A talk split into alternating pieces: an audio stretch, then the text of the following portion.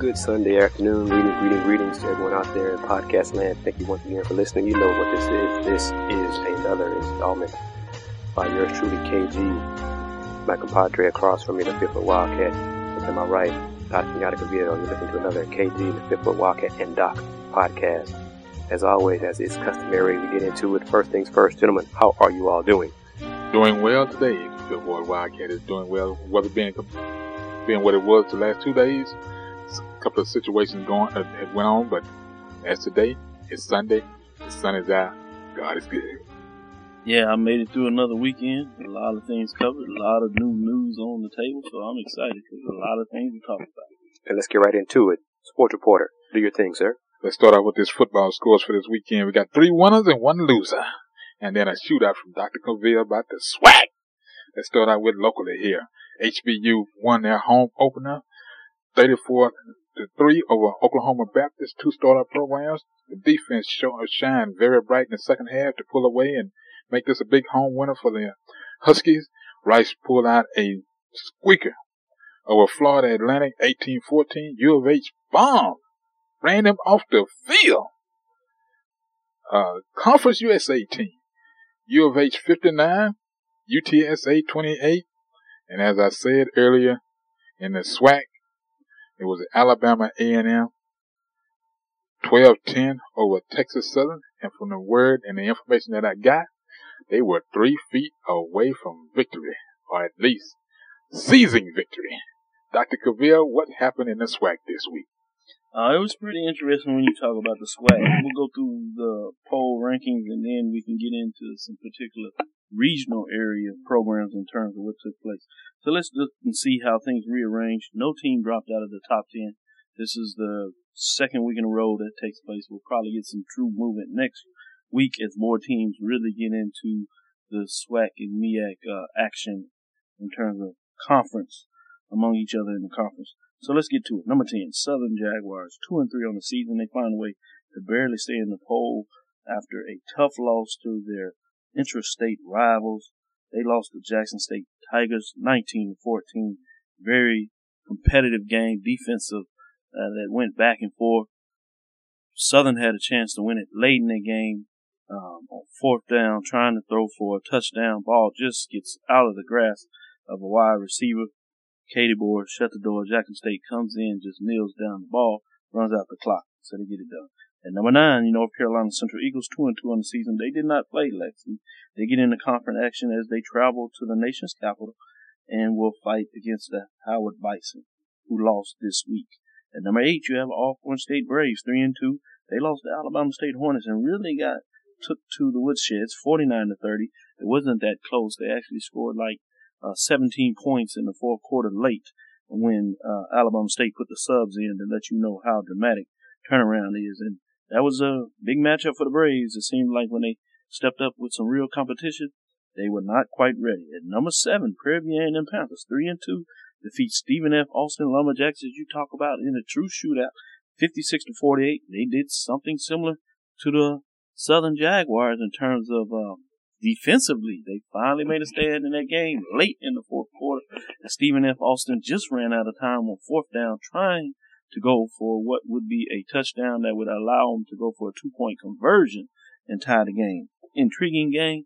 Prairie View gave up 800 total yards. We'll talk about that a little later, but they did force five turnovers, and that was pretty much the difference in the game. One thing of note, that is the first Division One win for the Southwestern Athletic Conference this year. So it was definitely a significant win. And Stephen F. Austin was two and two on the season before that loss, so it wasn't as if they were playing a team that was winless uh, to make a statement. At number six, the Alabama State Hornets, as we quickly move through the poll, three and two, they defeated Alcorn State Braves 49 to 30. They're versus Texas Southern Tigers uh, this week, and that is a home game for the Tigers.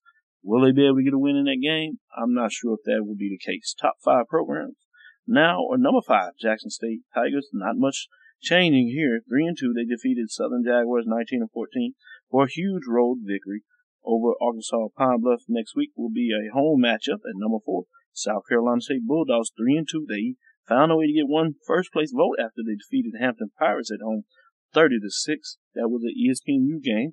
Watched it, and boy, the Bulldogs defense is for real. They'll get a strong test next week They will travel to Atlanta in Atlanta Football Classic versus North Carolina A&T State Aggies, who we will see are in the upper part of the poll as well. At number three, if Tennessee State, Tigers 41, they defeated Central State Matadors Division two program, the SIAC. Listen to this score, 73 to 6. Wow. They just humiliated the State Matadors, Central State Matadors team. They were not ready for that. Southeast Missouri State Redhawks as they get back into Ohio Valley Conference action.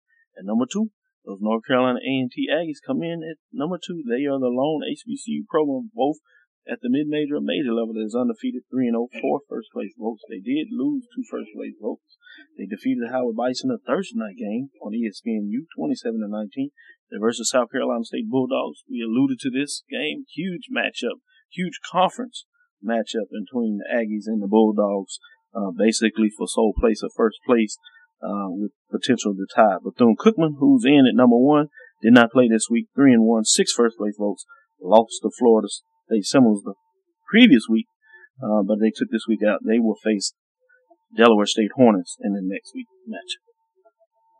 Has anyone noticed how all of a sudden this season going into next, uh, this been the last year for open play and then, then just straight up bowls and then next year moving to playoffs.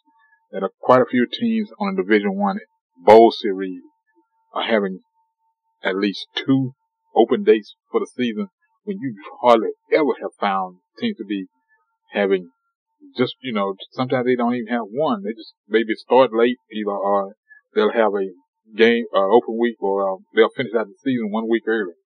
But quite a few teams this year, I don't know whether what we talked about last week, we mentioned about, you know, scheduling the teams or somebody pulling out, uh, and getting these patches to come in and play.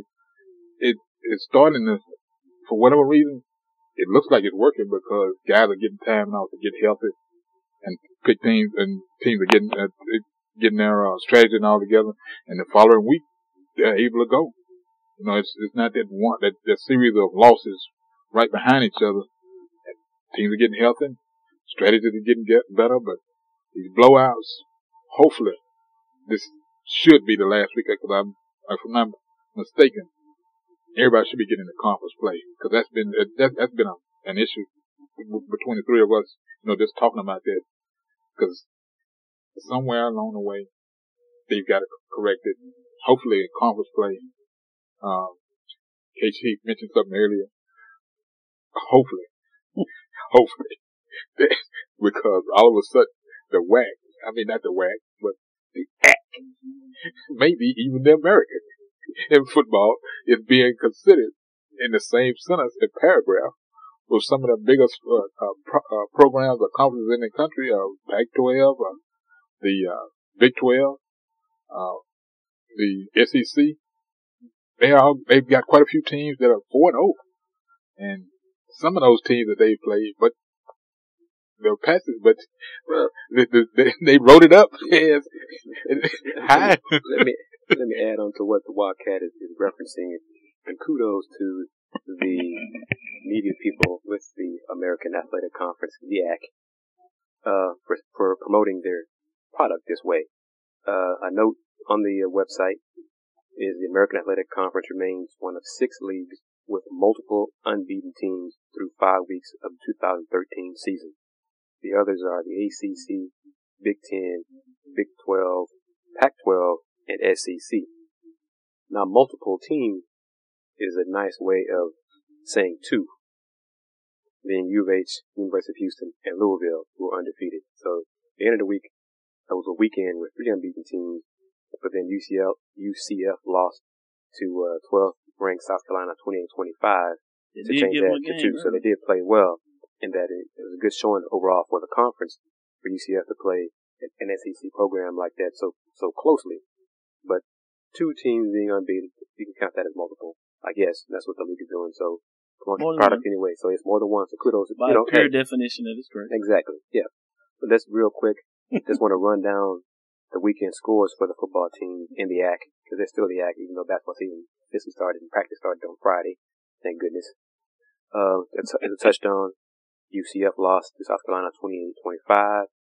TCU defeated SMU in a city rivalry 48-17, so another loss for the AC. USF lost Miami, Florida, 49-21, another loss for the AC. Buffalo, 41, UConn 12, another loss for the AC. Houston, thank goodness, 59-28 over UTSA, one win for the AC. And then lastly, Idaho 26, Temple 24, another loss for the AC. So if I'm not mistaken, the Cougars were the only member of the AC to pick up a victory this weekend in football. So once again, you gotta promote your product in way you can. So you're gonna spend it however you want to spend it. That's what people do. Smart move. It's a smart business. There you go. Smart business. So the Cougars are off this week until their home gate, home date game versus uh, Memphis on October 12th. so we'll see how things go from there. The other unbeaten team, Louisville, plays on October 10th against Rutgers, and that's they'll last Rutgers. But for the time being, the still has multiple unbeaten teams in the conference. So there we go about that. And in terms of scheduling, has more open dates. It's just making the season longer. You know, all this talk about protecting the student athletes, or we don't want to do anything about college football is a big business, as we all know that. They don't, they refuse to acknowledge that fact and say, you know, it's all about student athletes. So they have one or two open dates now. They're playing 13 games during the season, the regular season, taking a month off before playing a bowl game. All these things that are supposedly in the best interest of student athletes. All about the bottom line, the green dollars. But it is what it is. I would agree with you, Chris. That, uh, as we know by now, it is truly about the dollar. And to kind of allude where these uh, breaks are coming in, I believe it is you extend the season because now you have these conference championship games, which added obviously another game for at least two teams. It's uh, it's extended the season to such a point, and then you had the legislation uh, by the NCA a couple of years ago now, where you could actually start the season essentially a week early, that first week in September every couple of years, which allowed teams to uh, take in an additional game. So as you get into 13, you know, 12, 13, 14 games with the championship, you definitely need to spread out the season, and I think that's where you start to see this extra week off uh, because of the length of the season. Um, we'd have to go a little deeper into the numbers to really see uh, if it was something that was purposeful, or as you alluded to, is the fact that a couple of teams backed off. Now the fact is, oftentimes what happens because things happen by accident, but then they'll see some successful things happen because of it, and now it becomes uh, property of the uh, business makers to say, all right, this is a good thing that we should do, so we should have two weeks off. So it'll be interesting to see that balance continue off. But I think you make an excellent point, Chris, in the argument uh, for it not being done in terms of the best action for the student athletes. But I don't think they're really concerned with them as the business model will win out, even though you have commissioners of the Big Ten delaying screaming uh, now that uh, they need to erase this model and uh, that they should not be a minor league for the pros in football and basketball and that he would suggest that they take on more of the model of baseball, where students can go straight out of high school and pro. Uh, it's it. I think it's too far out the door from this case. I think the public is screaming that you're going to have to do something for the student athletes, and so I think you're going to find this balance where they use this stipend as the leverage to shut people up for a couple of years before it goes back off with the researchers coming back and saying, uh, you still got to do more for the athletes. But continue to keep your eyes on it. The presidents met, uh, as well as the commissioners met this past week with the NCAs. They're starting an initiative to float this idea of the changing of the guard because these six other conferences that you alluded to with uh, the ACT or the American Conference in terms of undefeated, that they're really some of the ex-BCS programs as we know them at this time really wanting to change the bylaws in terms of governance of NCA so they can set rules. But that first meeting took place in the background. But a lot of people may have missed that, so we want to make sure we put that on the table. The change is coming. We can't say right now whether it'll be good or bad. And, and let's talk about student athletes and another compensation side of it. A few days ago, EA Sports uh, reached a settlement with the college athletes, basically. Yeah forty million dollars uh, to pay out to uh, the, the, athletes for uh, using their likenesses in their products in the in the Is that a uh, video pay? games. No, That's the settlement, the, the number that they alluded to. Forty million dollars. Yeah. that was the settlement. I think they settled a little low, um, but uh, Quite a bit. I think they settled early, uh, which EA Sports smart with the lawyers. But I think you can understand why the compensate on the athlete side because they're still trying to organize their governing body of who really has this power. So I think the lawyers um, of EA Sports took advantage of the. There's no real governing body for student athletes. They're trying to do some things. We talked about it last week with them making a statement, but forty million dollars is nothing to laugh at. Obviously, uh, we would suggest it probably on the low end, but that is another statement uh, for the athletes to make that they are gaining a foothold in understanding more of the business model what took place, and this is a huge concern for the NCAA. That's why they pulled out of the deal with EA Sports. EA Sports actually took the game off the market for this year, the 2013-14 version. Um, so these are some indication um, that uh, the laws are starting to recognize the rights of student athletes, which I think is important.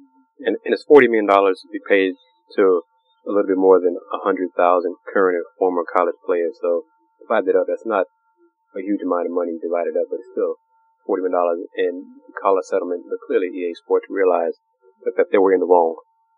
Now, my, I guess my question is, will guys that are in college now that their likenesses have been posted on on on that on the NC2A game, will they be receiving a check or will it be held in trust until they uh, they leave school? That's a good question. Got to probably yet to be determined because uh, uh, above the table, student athletes not supposed to receive any compensation.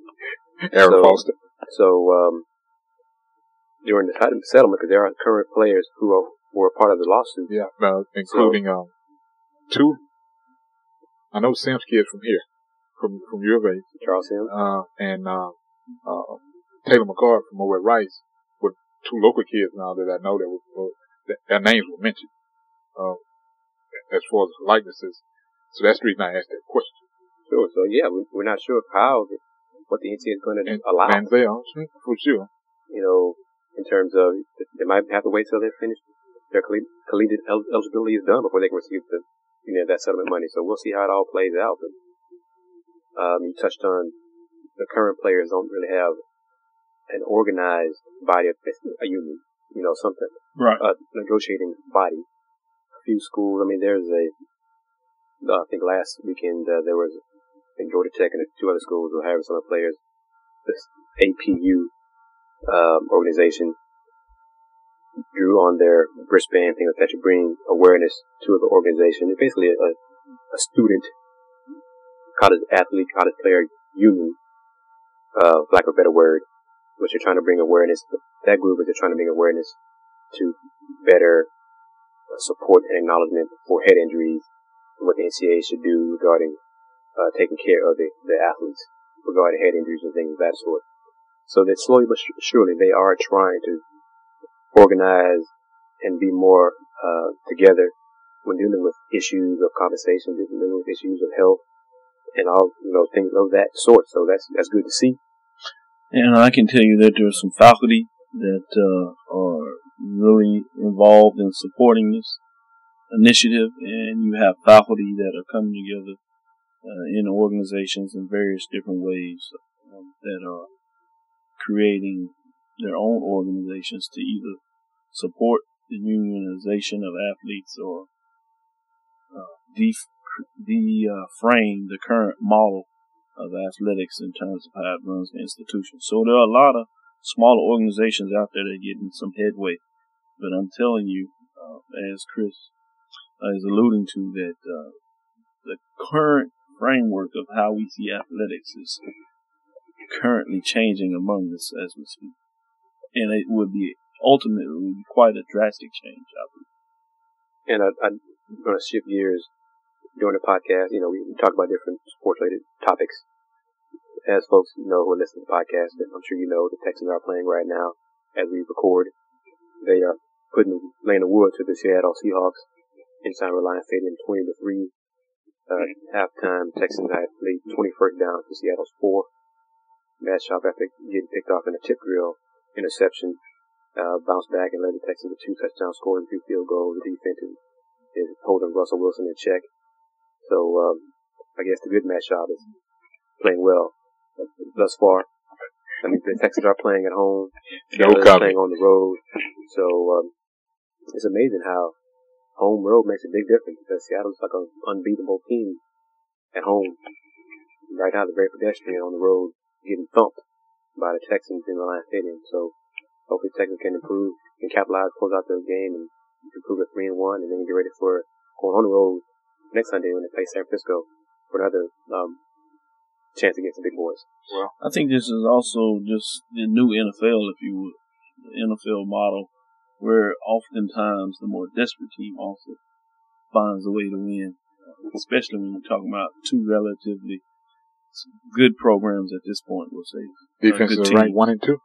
Yeah, so you have two two solid teams early in the season, both predicted to make the playoffs and possibly make a run in the playoffs. And I think what you find out with the new NFL model with teams being so clustered in terms of the middle, uh, that the more desperate team tends to find a way to win. And I think this is just another evidence of that, which kind of brings us to that television model we talked about, or possibly uh, CSN Houston bankruptcy filing, uh, which at this point the Astros are claiming was a surprise.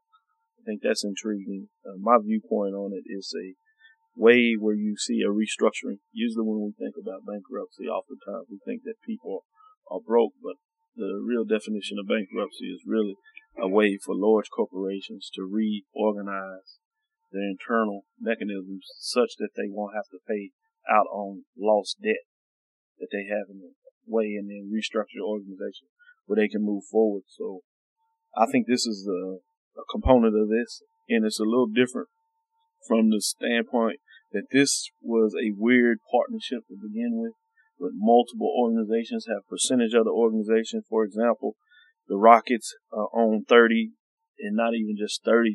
It was actually 30.923%. Weird calculation.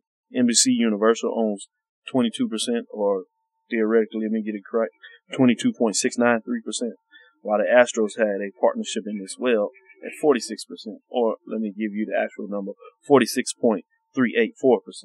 So, uh, as oddly as you know, and what that meant was, is that the Comcast individuals had two people on the governing board partnership while the Astros had one and the Rockets had the other vote. And so you can imagine how difficult it becomes when you're trying to leverage that and negotiate television deals because the Rockets ownership may say, hey, this is a very fair deal. We need to take it.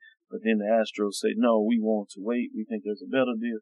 And then you had a back door with Comcast saying, no, um, we want even something further different. So you have those many people that have their own interests, uh, the numbers and partnerships of what advertising dollars they should take, uh, what partnerships with local television distribution deals they should take, you can see that it would get very ugly. Final thing I would put out here for the people uh, to get into the numbers is 40% of Houston's 2.2 million TV households has not been able to negotiate the carriage uh, framework such that they could get it on channels with DirecTV, Dish Network, Suddenlink, AT&T, UVerse, and Verizon uh, FiOS. So those are some things that were embedded in these deals. And then you look at the point, I think that you also made sure that it was clear that the uh, Astros hadn't been paid over the last three months. So there's there are some concerns in these numbers. Well, I'm just being the outsider looking in. If I'm the primary creditor and I'm asking for a seat at the table and I put up the initial amount of money, which was, uh, the initial loan was 100 million to ramp all this up, uh, I expect to have somewhat of a major say, at least be listened to or heard from at some point during the negotiation. And I expect to, at some point, uh, to be, to step out and say, look, this is what I want to do. This is the direction I want to take the company. And I think this is the way we should be going, unless you're going to buy me out. You know, are you going to pay my loan back? Or give me whatever initial, uh, initial amount of money that I put in. I want my money back. But I think that's what the bankruptcy does. It, it forces that conversation to happen. Because even if you have the largest share, you can say that, but uh, you don't have votership component to pass anything through. So it's just going to be a gridlock with other people going back and saying the opposite.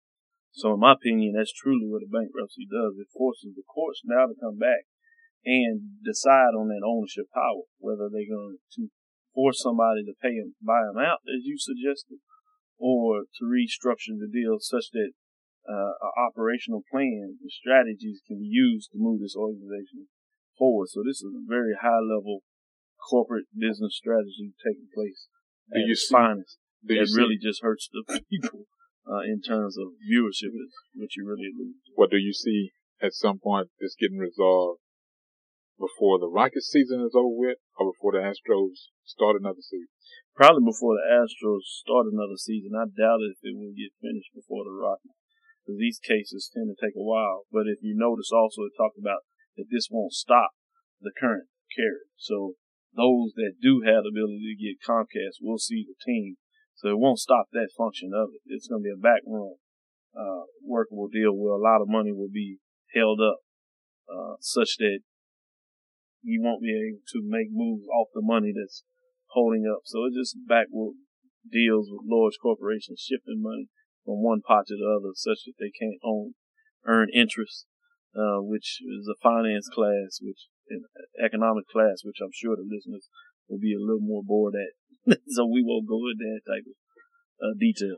Well, speaking of backdoor, looks like Lane Kiffin got his yesterday, and it was slammed on him. Uh, Todd Graham put one on uh, Arizona State. Sun Devils put one on the USC Trojan yesterday, and it was all Pat Haden could handle. Yeah, No, I it said in the third quarter, said he had made up his mind. 28 unanswered points kind of does, scored on you, kind of does that to you. Yeah, you mentioned this with the Longhorns last week, but I guess Mack Brown has a little more power than most of us may think at this point. But let it keep happening.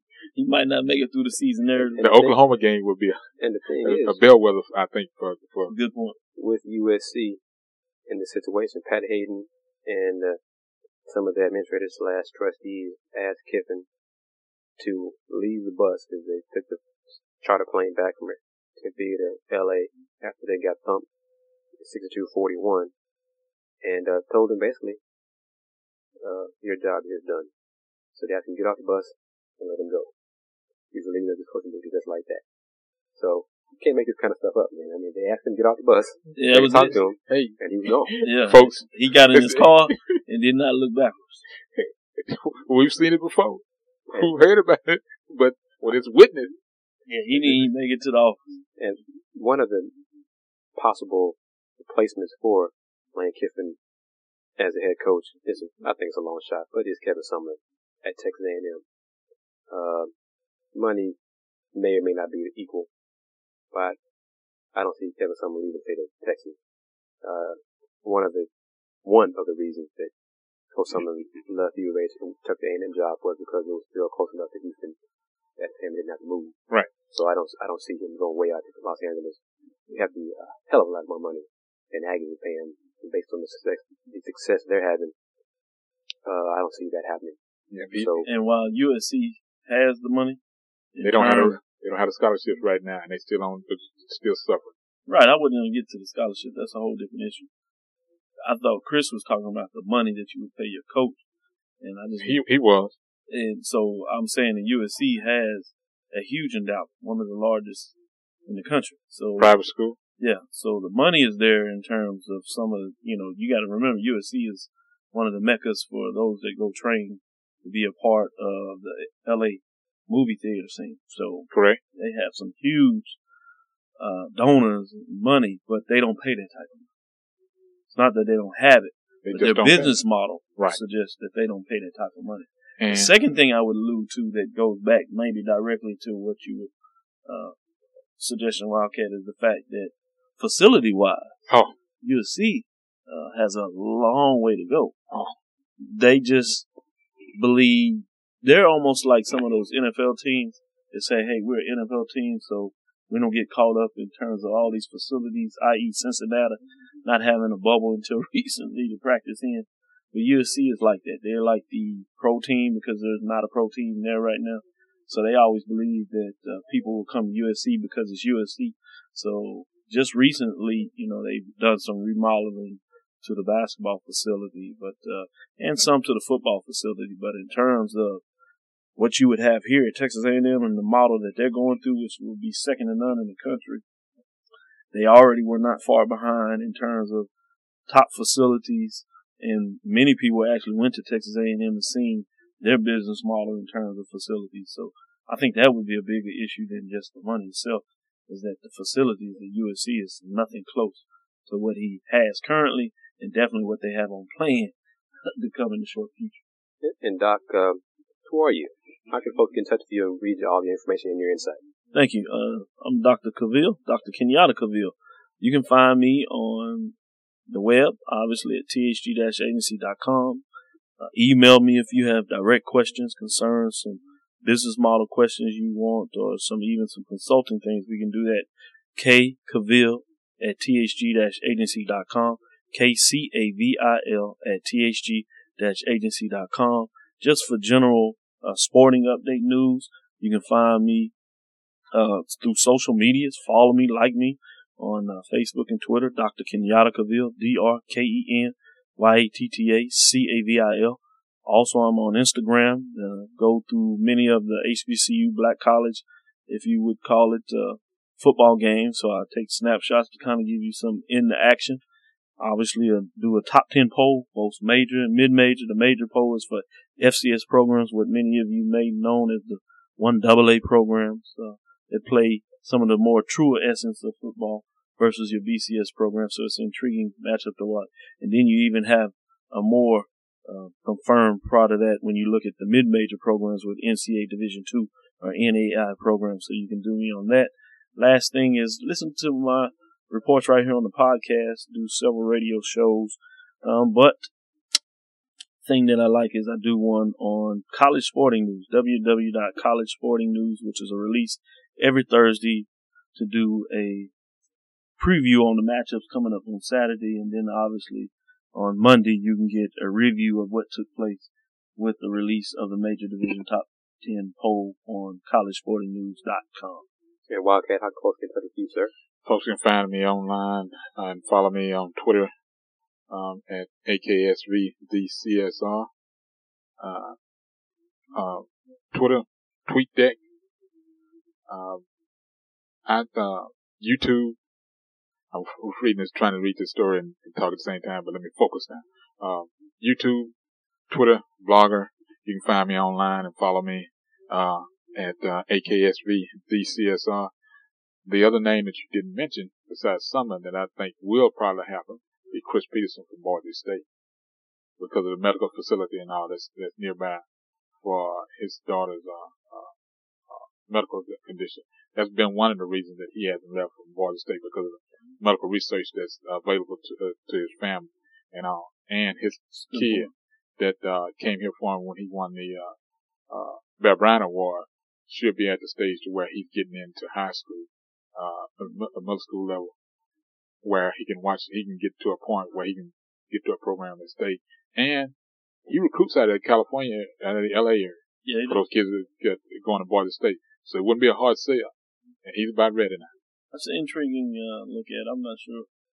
Petersen just seems like a different person. I mean, he is. But if but, but, if anybody, that's a good matchup. Though. And he's always he said those are the two things that would make would that would put him in a position to even to think about, you know, walking away from where he's at right now because he's in a comfort zone. And all he, like I said, he still can get the kids and all there, and they're playing on a level and in a conference that allows him to get to a BCS bowl, which is what he's always wanted that would put him in a position to not only. I don't. Yeah, I don't. I'm looking more at UNC. The last time they had some success, their last model was going to the pros. Do you think they try to go find somebody back at the pros because that was their most successful model they had mm. recently?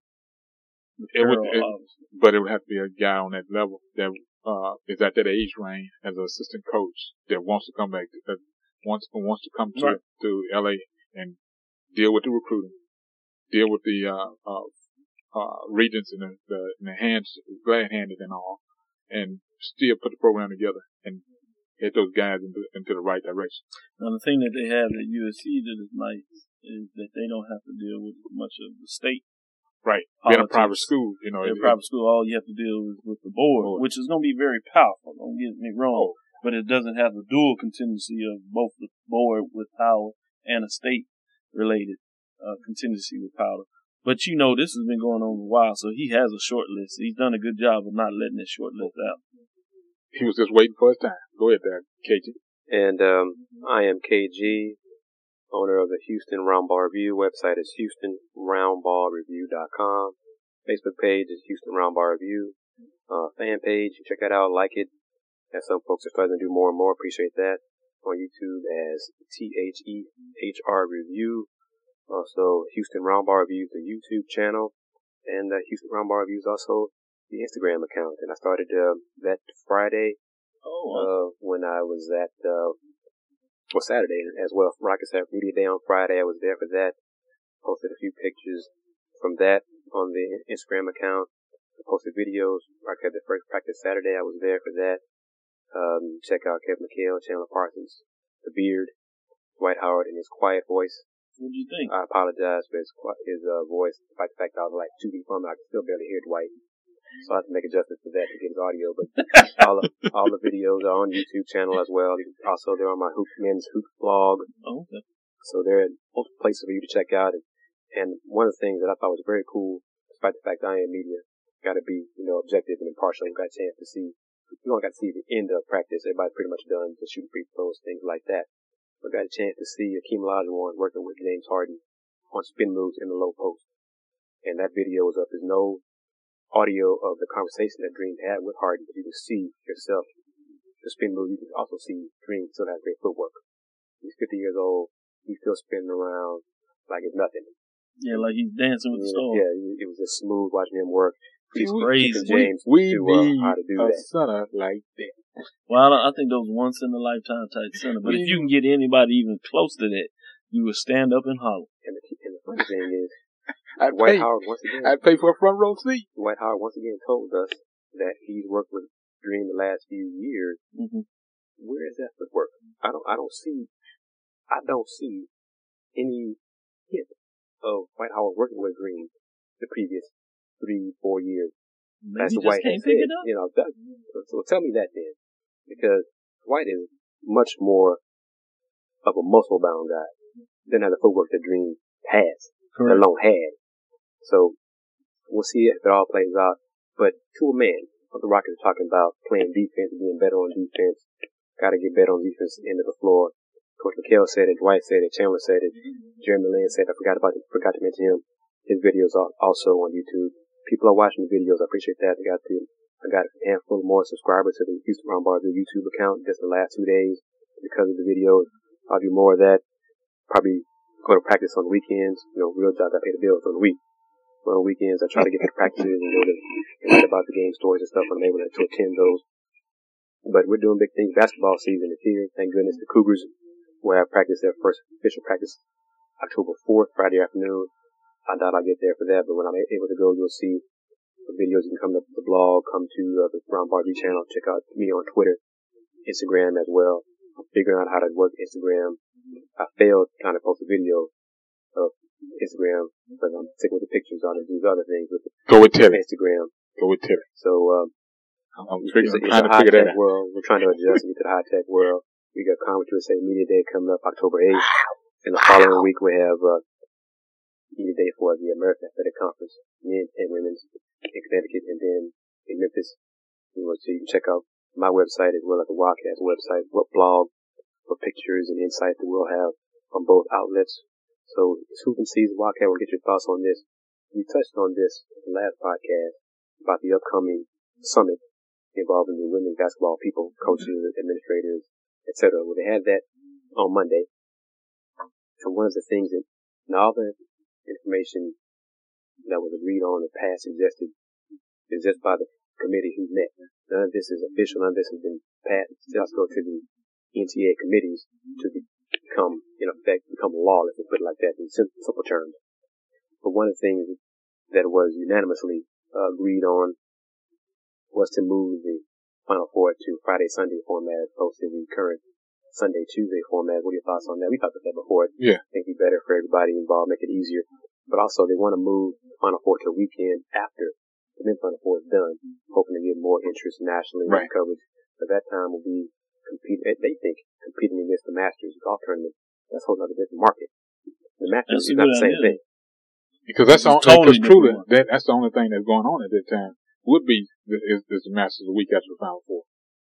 You know, as for the major TV event, I think it was a perfect uh, suggestion by by all. The other thing that I was happy about was them basically deciding that going back to the uh, to the top 16 team uh, seeds to host on on campus The first two rounds. in the first two rounds, uh, because now you don't have to worry about TV. You know, it's, it's the and TV eyesores is what I call them. These big gaps and all, where one side of the uh, arena has a humongous amount of, uh, amount of, uh, of fans, and the other side is basically vacant. You know, you're in these big halls and all, and, and nobody's there to watch other than the two host schools. And they're at its, at one point, KJ and I have both witnessed it at a neutral site, and it was horrible. And then you got to have teams traveling across country. The A&M is a typical example. Uh, Baylor was before them going into a region or an area to play, even though they're the top seed in that bracket. They're going either to the west coast or the far east. Uh, and I call it the far east, uh, not quite to, uh, Connecticut, but the, in ACC country to host a game that they have no fans and all traveling with them or very few, uh, at the most. Uh, less than 100 or 200 people probably going with them that can afford to, to make those kind of trips. And KG can, can, uh, uh, uh to this, uh, and agree with me that the women's Final Four and the women's sports, college, uh, basketball wise, their patrons are totally different than following them in. Am I wrong, sir? No, it's, it's, it, women's basketball fans follow their team. They don't support women's basketball. They support their team. It's, it's family oriented. It's senior citizens. See, a lot of the gray haired, uh, Americans support their school. They don't support, if UConn is not in the Final Four, UConn fans aren't there.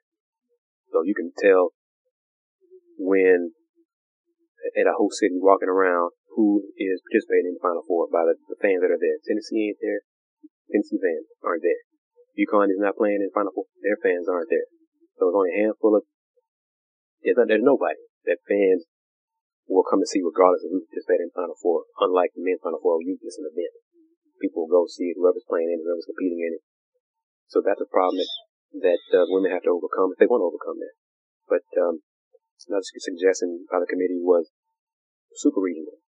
Saying from four regional to two super regional, where you'd have eight teams in one super regional and eight teams in the other. You have um, cities hosting on a fairly consistent, on a permanent basis in order to allow that city to do a better job promoting it year in, year out, similar to the Oklahoma City is for Right. college softball World Series. So I give them credit for trying to do something to improve the, the marketing and the appeal of the sport. We'll see how it all plays out. I want to say this. I'll get your take on this, Mr. Business Expert. As I said, college basketball season is here. Started on Friday. Practice started on Friday. ESPN is the network of the women's tournament. ESPN has ESPNW as a women's sports outlet. If you are the network of the tournament, where is where are the previews of the college basketball season? Whereas the men are on oh, CBS, truTV, all those people, there have been men's previews on ESPN.com for basketball since June. ESPN doesn't cover the men's basketball tournament on the network. Where is it? I tweeted, I, I asked some of my friends about it. It's like, if you are carrying the women's tournament, why are you not previewing the college basketball season on the women's side where it's people getting bombarded by men's hoop? I love men's hoop. I cover men's hoop. But if you are the network for the tournament, you have staff in place, I assume you do. You should have previews of the major conferences, the players to watch, at least in August, to get people ready for the season. What are your thoughts on that? I think uh, from just a the easy way out is to say that the the money has not dictated, but I would suggest the bigger issue is the organization and body of the NCAA that really deals with the women haven't done a very good job of framing uh, the necessities of getting it done in, in their contractual negotiations. A lot of that should be pushed forward because that's actually an excellent point. Um, and I see that it seems like they're trying to do more tactical and more strategy, uh, strategic alignment, if you would, in terms of those discussions you have now. Because that NCA model about finding a host city, which you see for uh, baseball and softball, they were wanting to do for a lot of the other sports. They've kind of done it for football now at the FCS level um, as they go to Frisco. And so that makes sense that they're looking at doing that model for women's basketball. I think that will start dictating more of the framework with them pushing ESPN to understand the need to have a broader platform of that. Also, I think the ESPN W that you are uh, representing, the VP that's over that has to do a better job of understanding what it's going to take to leverage that programming in itself. I seen just last year they finally came up with this Title IX, if you will, which was a platform to kind of push ESPNW. So I think it's they probably have a longer rollout plan for ESPNW, know, ESPN model, and I think one thing uh, that is not an excuse, but is something for you to consider. I also think uh, the platform of Fox Sport One and two has dedicated new interest from ESPN to try to make sure they haven't lost that place. So instead of probably doing some of the planning they had for ESPN one and rolling it out faster, I think a lot of heads have come back and said, "Oh, hold on, we got this new Fox Sports One that really was leveraging a lot of interest," and they decided to put a lot more focus on their bottom line in terms of trying to not allow Fox Sports to crave that little niche they're doing. Uh, just to give you a, a, business idea. Again, this is not really an excuse for that not taking place, but those are some of the issues I would see that take place. That I understand when sitting at the table when these business people start to conversate over these different issues. Wildcat? Well, not venturing too far off the off the track, but business wise, you know, it, it, it makes sense to to uh, get in a set pattern. I call it set pattern and all, and, and familiarize, get people familiarized with, uh, with, with the, um, programs that are out there, the other entities. You know, you mentioned the ESPN, W, Fox One, uh, Fox One by, uh, by Doc. If you're going to cover women's sports, cover women's sports. Don't venture off and just kind of like as an add-on with with the fellas because they've got their own following, and from all three of us have heard the same thing in conversation. With the fellas, you can pretty much put it anywhere. People will show up. And as I discussed, you and I discussed earlier, women's sports, their fans aren't like that. And we've noticed that here in town. You know, so what happened with Texas Southern uh, last season was a perfect example. You know, Cooper came in and her following from the, from her days here as a Comet player, it helped fill a stand. You know, it built interest. But also, yeah, it, it, the, the, the other thing that happened was interest was built up on campus, the student body. And that's a unique, that's a, that's and, a and, and you know, all three of us have watched college sports. That is a, here in town, that's a hard thing to do. Oh yeah. But I think a lot of that is not just, uh, from the coach involved. But but I think, and the reason I say this because I was there and I seen it take place at TSU.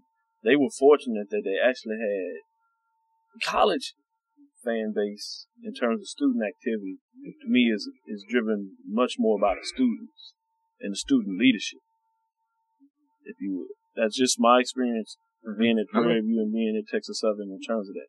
Because the unique thing that took place last year is there was an SGA president and, and a couple of people that were really involved and wanted to see students involved.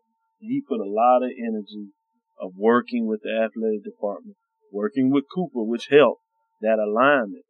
But I would give a lot more credit, uh, in my opinion, in terms of the student body. The Mhm. city I would give directly to Cooper and those that really followed her from her days of youth.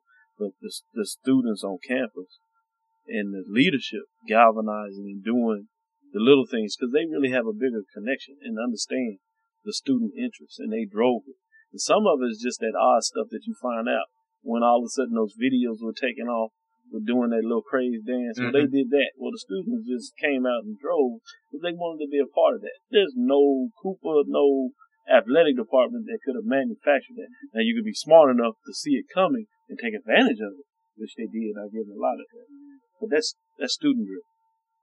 I want to touch on a few days ago, U of and University Houston announced that they are finally taking a step toward uh, constructing the basketball practice facilities for men's and women's hoops. They're going to uh, basically allow architectures, architectural engineering firms to submit their bids uh, for the project, and then they'll hire a, a design firm. And hopefully, that'll uh, once they do that, then they'll start, they'll break the gra- break ground on the facilities, and uh, it'll be done before Hofheinz is renovated. You're basically moving everything in phases. So I'm not a fan of Mack Rhoades coaching hires, but I will give him credit for what he's doing for the facilities. Yeah. Football Two stadium different issues. Yeah. is Yeah. is coming along nicely. He's doing the basketball practice facilities is, is going to finally be done. The Hofheinz will be renovated as well. So things are, are being done in phases. So kudos to him for doing that and raising money. He, he's never had a problem raising money. Yeah, he's good at it. His problem is hiring good coaches. So Takes two different skill sets. I can understand it. And just closing out, if you had a question earlier to follow up, the three feet uh, was basically with uh, Texas Southern, uh, Edric Medina missing that 42 yard field goal attempt um, at the end of the game that would allow Texas Southern to get out of Alabama with a win. But he missed it.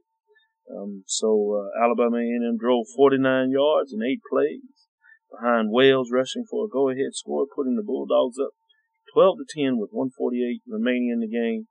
Uh, as they still can't kick a field goal. I told you when they were here last week, the difference in the game was two field goals. Well, they missed uh, uh, extra point in this game as well, uh, but it did not hurt them as they were able to hold on defensively. Uh, the Bulldogs were winning at 12-10. Interestingly enough, total yards in this game was less than 530.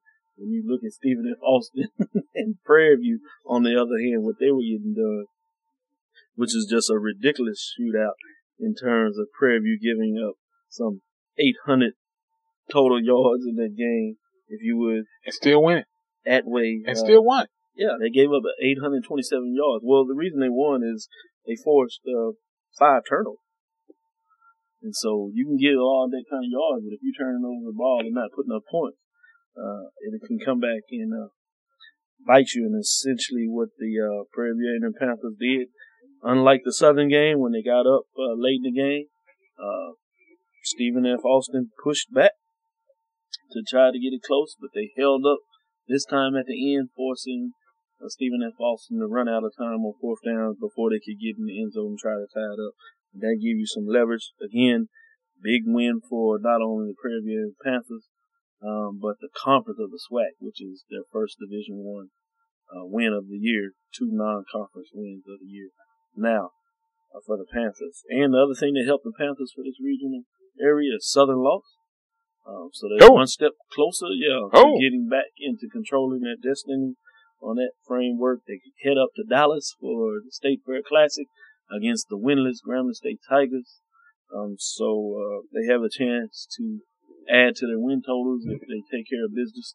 It should be offensively exciting because the Panthers will put up points, uh, but they allow points to be put up as well. But well, I don't think this weekend coming up that'll be any problem about stopping because from what we've seen lately, Uh, I mean, it's a sad but true statement. Grambling has not been kept enough to. Oh no, Grambling to, is, to, is in uh, trouble. They'll be lucky to find a win of the season if you really want to get the interest. Uh, it's going to be really that Grambling TSU game. TSU travels to Grambling.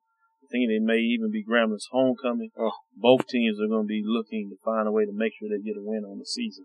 So, Texas Southern fans out there, if you're looking to see where you're going to get that win, uh, it's possibly in Grambling, and the Grambling fans out there, if you're looking for where you possibly going to get a win, it's going to possibly against Texas Southern.